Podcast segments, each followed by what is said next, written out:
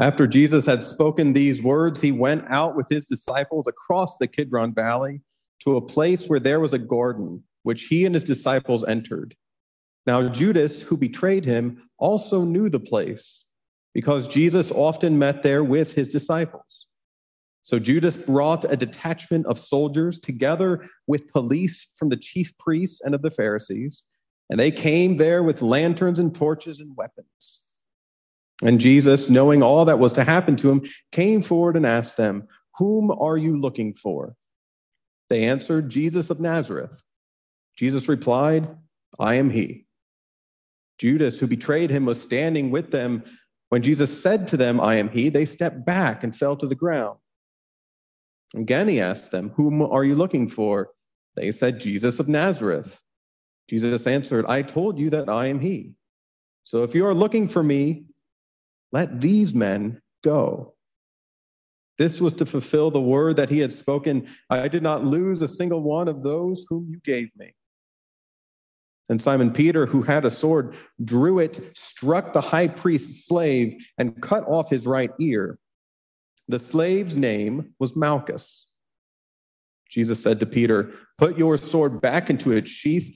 Am I not to drink the cup that the Father has given me? So the soldiers, their officer, and the Jewish police arrested Jesus and bound him. First, they took him to Annas, who was the father in law of Caiaphas, the high priest that year. Caiaphas was the one who had advised the Jews that it was better to have one person die for the people.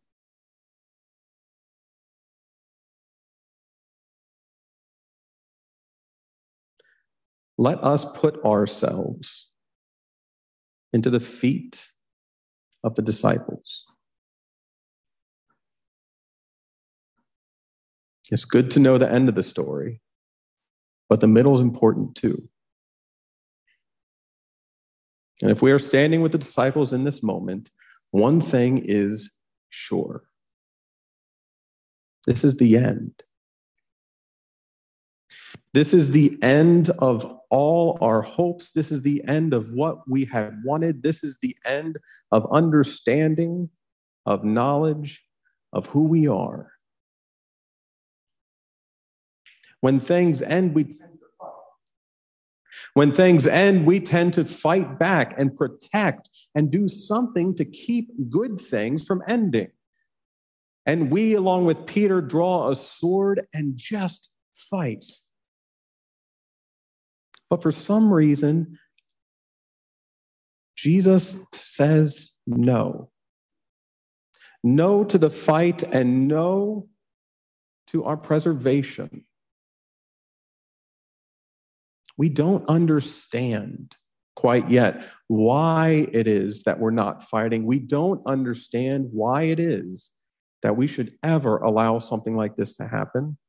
We don't understand why Jesus is okay with it but we love Jesus. And so we're drawn to the cross of Jesus.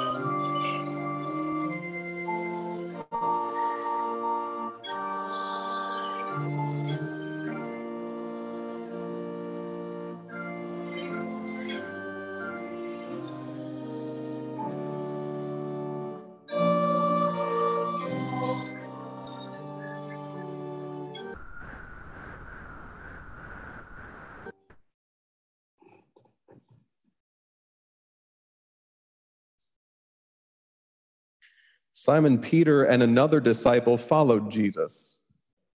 Since that disciple was known to the high priest, he went with Jesus into the courtyard of the high priest, but Peter was standing outside at the gate. So the other disciple, who was known to the high priest, went out, spoke to the woman who guarded the gate, and brought Peter in. The woman said to Peter, You are not also one of this man's disciples, are you? He said, I am not. Now the slaves and the police had made a charcoal fire because it was cold, and they were standing around it and warming themselves. Peter also was standing with them and warming himself. Then the high priest questioned Jesus about his disciples and about his teaching. Jesus answered, I've spoken openly to the world. I've always taught in the synagogues and in the temple where all the Jews came together. I have said nothing in secret. Why do you ask me? Ask those who heard it what I said to them. They know what I said. When he had said this, one of the police standing nearby struck Jesus on the face, saying, Is that how you answer the high priest? Jesus answered, If I've spoken wrongly, testify to the wrong. But if I have spoken rightly, then why do you strike me? Then Annas sent him bound to Caiaphas the high priest. Now Simon Peter was standing and warming himself. They asked him, You are not also one of his disciples, are you? He denied it and said, I am not. One of the slaves of the high priest, a relative of the man whose Peter ear whose ear Peter had cut off, asked, Did I not see you in the garden with him? Again, Peter denied it. And that moment, the cock crowed.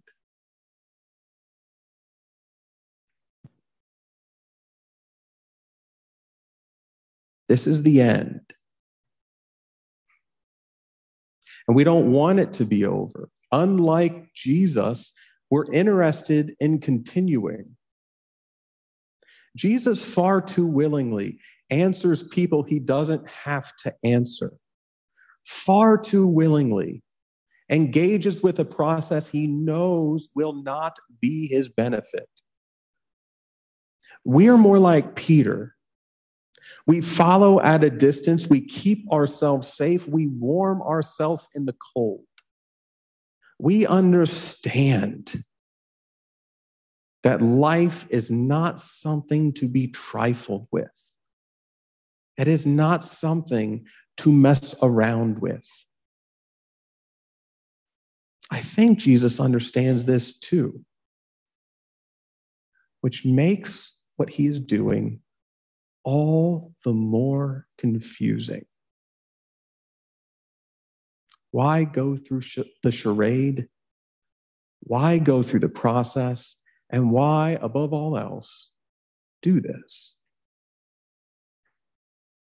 We do not understand, but we are unwilling to let a good thing go. And so, by the goodness we know is already there, we are drawn to the cross of Jesus.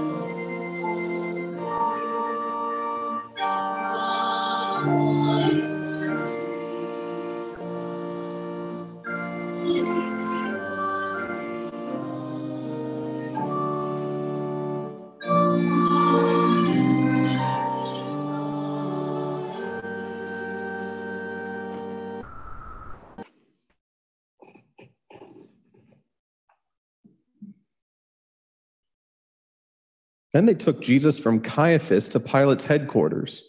It was early in the morning. They themselves did not enter the headquarters so as to avoid ritual defilement and to be able to eat the Passover. So Pilate went out to them and said, What accusation do you bring against this man? They answered, If this man were not a criminal, we would not have handed him over to you. Pilate said to them, Take him yourselves and judge him according to your law. The Jews replied, We are not permitted to put anyone to death. This was to fulfill what Jesus had said when he indicated the kind of death he was to die. And Pilate entered the headquarters again, summoned Jesus, and asked him, Are you the king of the Jews? Jesus answered, Do you ask this on your own, or did others tell you about me? Pilate replied, I'm not a Jew, am I? Your own nation and the chief priests have handed you over to me. What have you done? Jesus answered, My kingdom is not from this world. If my kingdom were from this world, my followers would be fighting to keep me from being handed over to the Jews. But as it is, my kingdom is not from here. Pilate asked him, So you are a king? Jesus answered, You say that I am a king.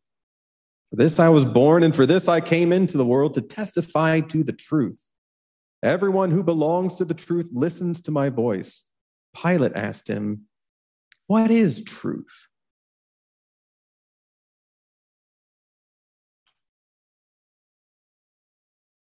This is the end.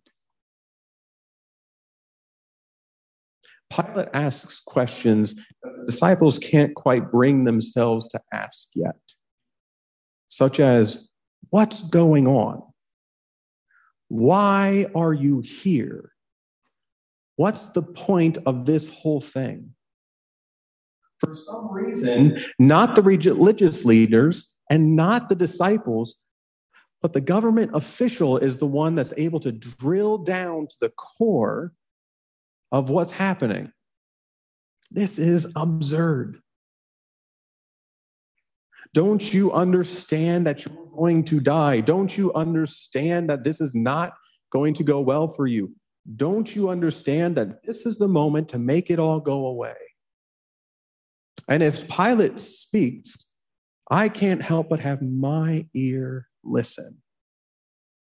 Jesus, what's the reason? Jesus, what's the point? Jesus, in the midst of all the good that you bring, why are we here at the doorstep of death? And why are you the one sitting on it?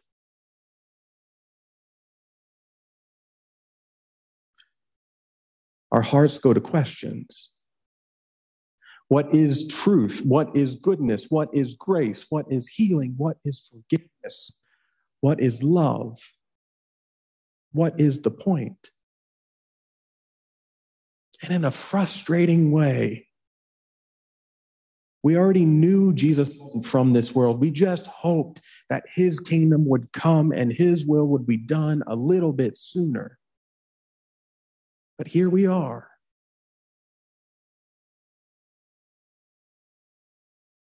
And unwillingly, we are drawn to the cross of Jesus.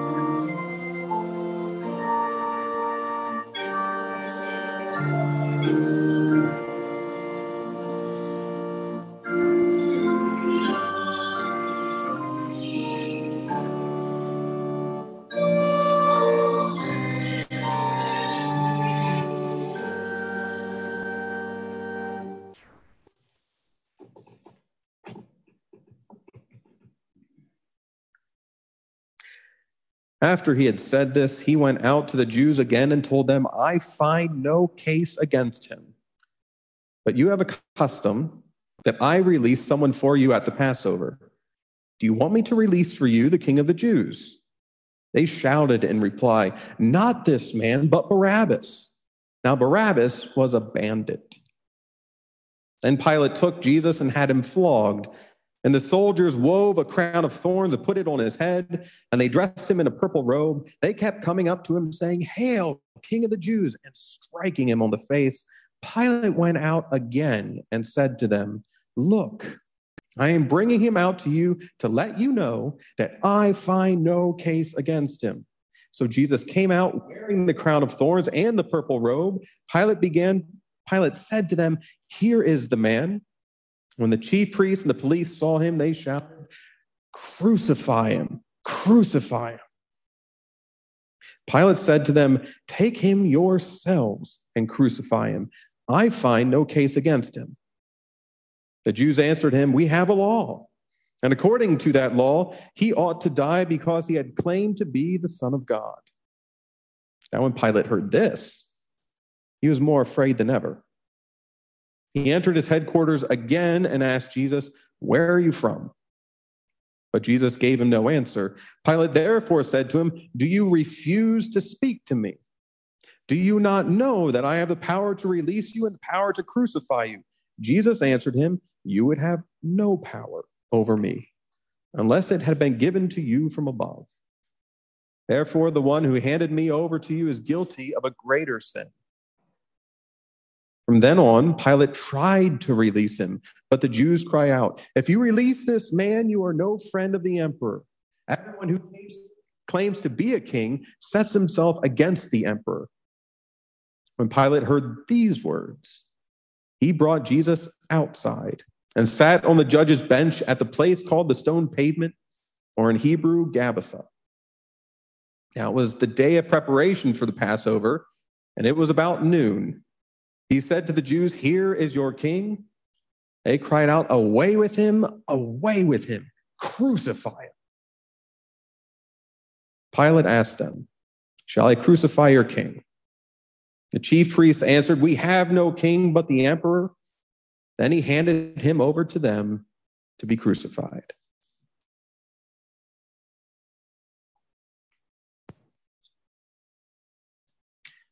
This is the end. More than that, it's wrong. It's unstable. It's unbalanced. It's out of joint. It's out of purpose. Why are crowds yelling? Why are they thirsty? Why die? Why death? If we are the disciples of Jesus following him here, we have a few questions, but more than that, we have a whole lot of concerns because they're not just thirsty for death, they are crying for it, they are chanting it, they are all about it. And if they're against Jesus, they're very liable to be against us too. It is increasingly unsafe, unwise to be here. But where else can we go? We once sang, Alleluia, Lord, to whom shall we go? You have the words of eternal life, and now we're here. This is not the place we should be. In our lives, we too commonly arrive here too. And so the disciples then and the disciples now know this is bad, willingly or unwillingly. Here we are at the cross of Jesus.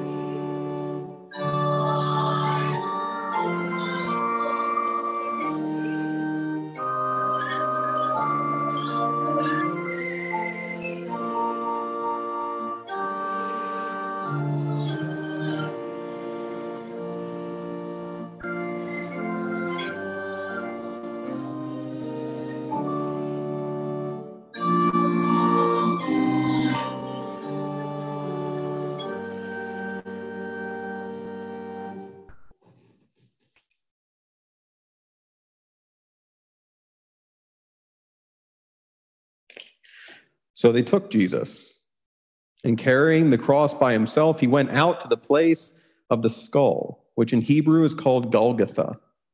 There they crucified him, and with him two others, one on either side, with Jesus between them. Pilate also had an inscription written and put on the cross. It read, Jesus of Nazareth, the King of the Jews. Many of the Jews read this inscription because the place where Jesus was crucified was near the city. And it was written in Hebrew, in Latin, and in Greek. And the chief priests of the Jews said to Pilate, Do not write the king of the Jews, but this man said, I am king of the Jews. Pilate answered, What I have written, I have written. When the soldiers had crucified Jesus, they took his clothes and divided them into four parts, one for each soldier. They also took his tunic. Now, the tunic was seamless, woven into one piece from the top. So they said to one another, Let's not tear it, but cast lots for it to see who will get it. This was to fulfill what the scriptures said. They divided my clothes among themselves, and for my clothing they cast lots. And that is what the soldiers did.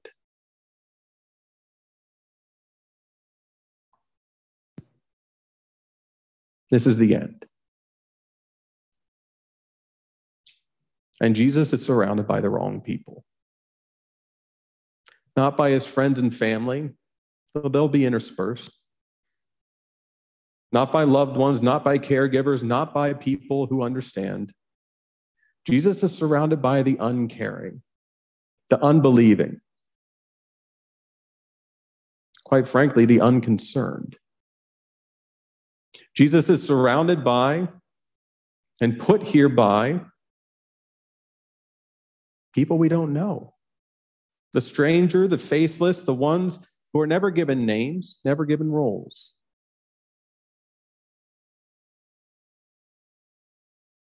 Why? This, above all the rest of it, fails to make sense. We have heard of atonement, and we have heard of suffering for our sins, and we have heard of all this thing. But why, in the midst of it, obscurity? Jesus didn't only die for us. Jesus didn't only preach to us. Jesus didn't only love us. Jesus didn't only care for us. Jesus wasn't only born to us, and Jesus didn't only die to us. Jesus was born and loved and died too to the unbeliever, to the sinner, to the thoughtless, the careless, the unconcerned, the ones who didn't even know what was going on. Jesus is different here. But if we're the disciples, it doesn't matter. To us, this is the end to us. This is death. And here we are at the cross of Jesus.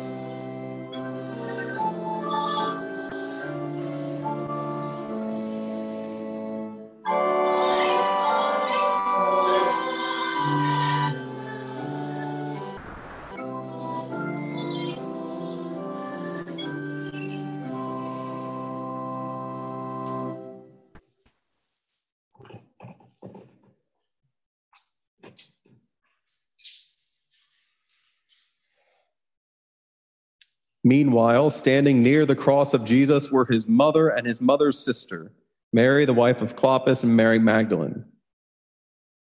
When Jesus saw his mother and the disciple whom he loved standing beside her, he said to his mother, Woman, here is your son. And he said to the disciple, Here is your mother. And from that hour, the disciple took her into his own home. After this, when Jesus knew that all was now finished, he said, in order to fulfill the scripture, I am thirsty. A jar full of sour wine was standing there, so they put a sponge full of the wine on the branch of hyssop and held it to his mouth. When Jesus had received the wine, he said, It is finished. Then he bowed his head and gave up his spirit.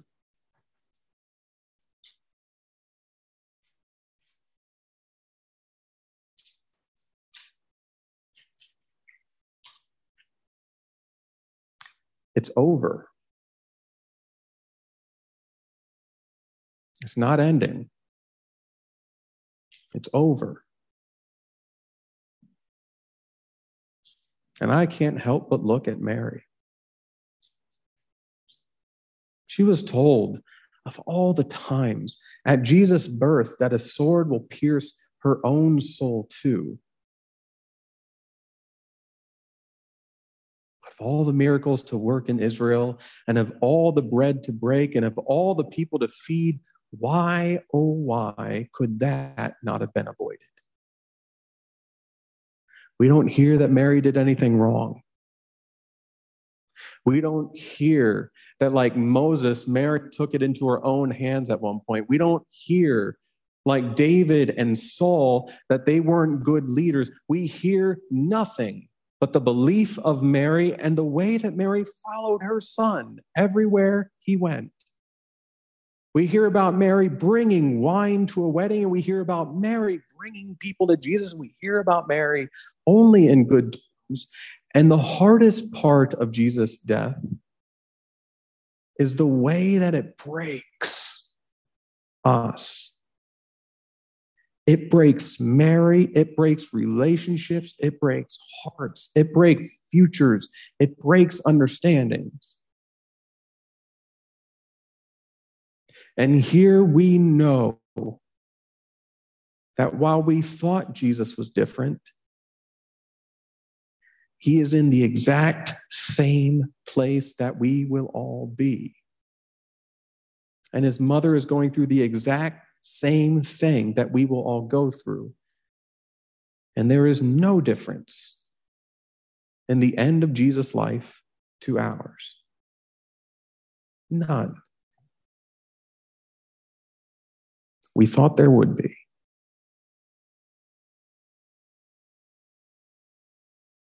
And here we are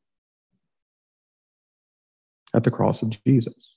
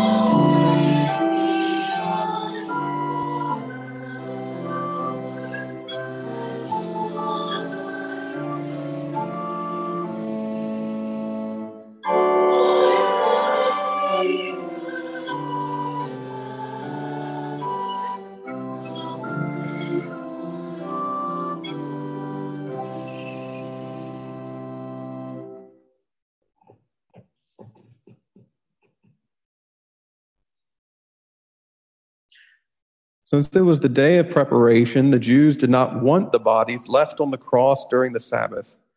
especially because that Sabbath was a day of great solemnity. So they asked Pilate to have the legs of the crucified men broken and the bodies removed. And the soldiers came and broke the legs of the first and of the other one who had been crucified with him. But when they came to Jesus, they saw that he was already dead, and they did not break his legs. Instead, one of the soldiers pierced his side with spear and at once left.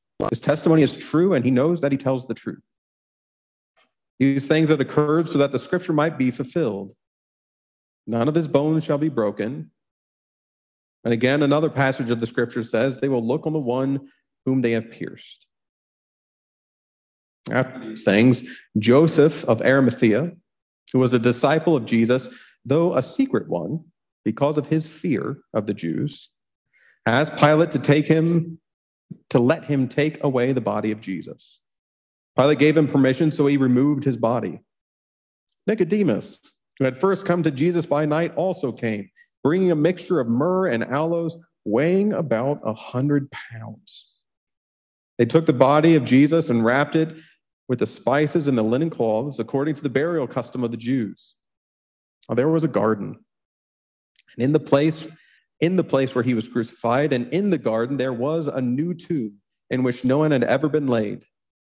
And so, because of the Jewish day of preparation and the tomb was nearby, they laid Jesus there.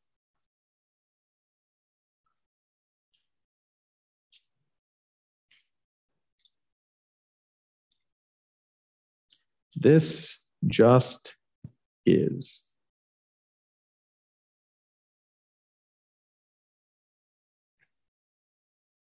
No way around it.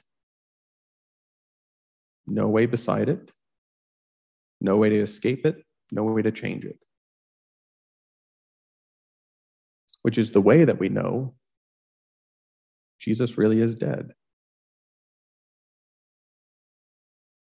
There's so much in us, thousands of years removed, that wants to change the story. Jesus didn't really die, or Jesus is somewhere else harrowing hell. Jesus is alive and well in some kind of other realm, some kind of other place, doing some kind of other thing. But if we let it be what it is, then we know that Jesus meets us in death.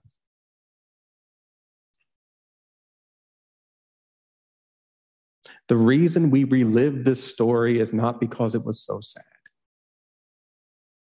The reason we relive this story is because we can't help but find the cross again and again and again in our lives. We will see suffering again. We will see injustice again. We will see a lack of empathy again. We will see self preservation again. We will see people do wrong things, bad things, terrible things, evil things, we will see ourselves do wrong things, bad things, terrible things, evil things. We will see death at the wrong time. We will see lives ruined. We repeat this story because it keeps repeating. There will be a day for Easter, I promise. There will be a time to say, not so fast. But we also need this moment. We need to know that Jesus can be here too. We need to know that God can be here too. We don't need to understand it.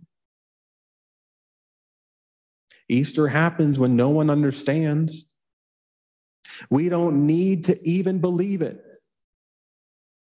The disciples will think it's an idle tale. We don't need to do anything because we do not join Christ in a death like his. Christ joins us in death. Christ joins us in suffering. Christ joins us in the way that our lives get turned upside down.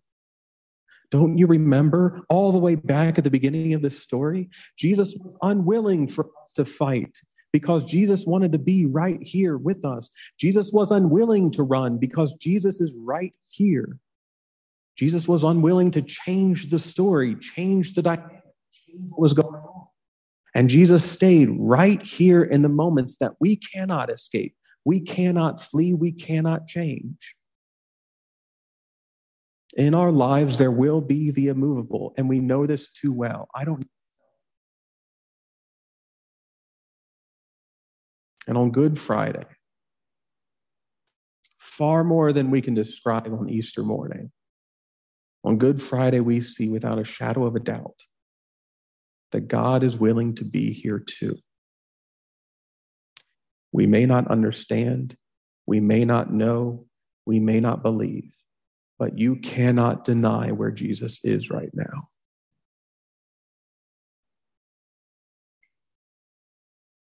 So we wait.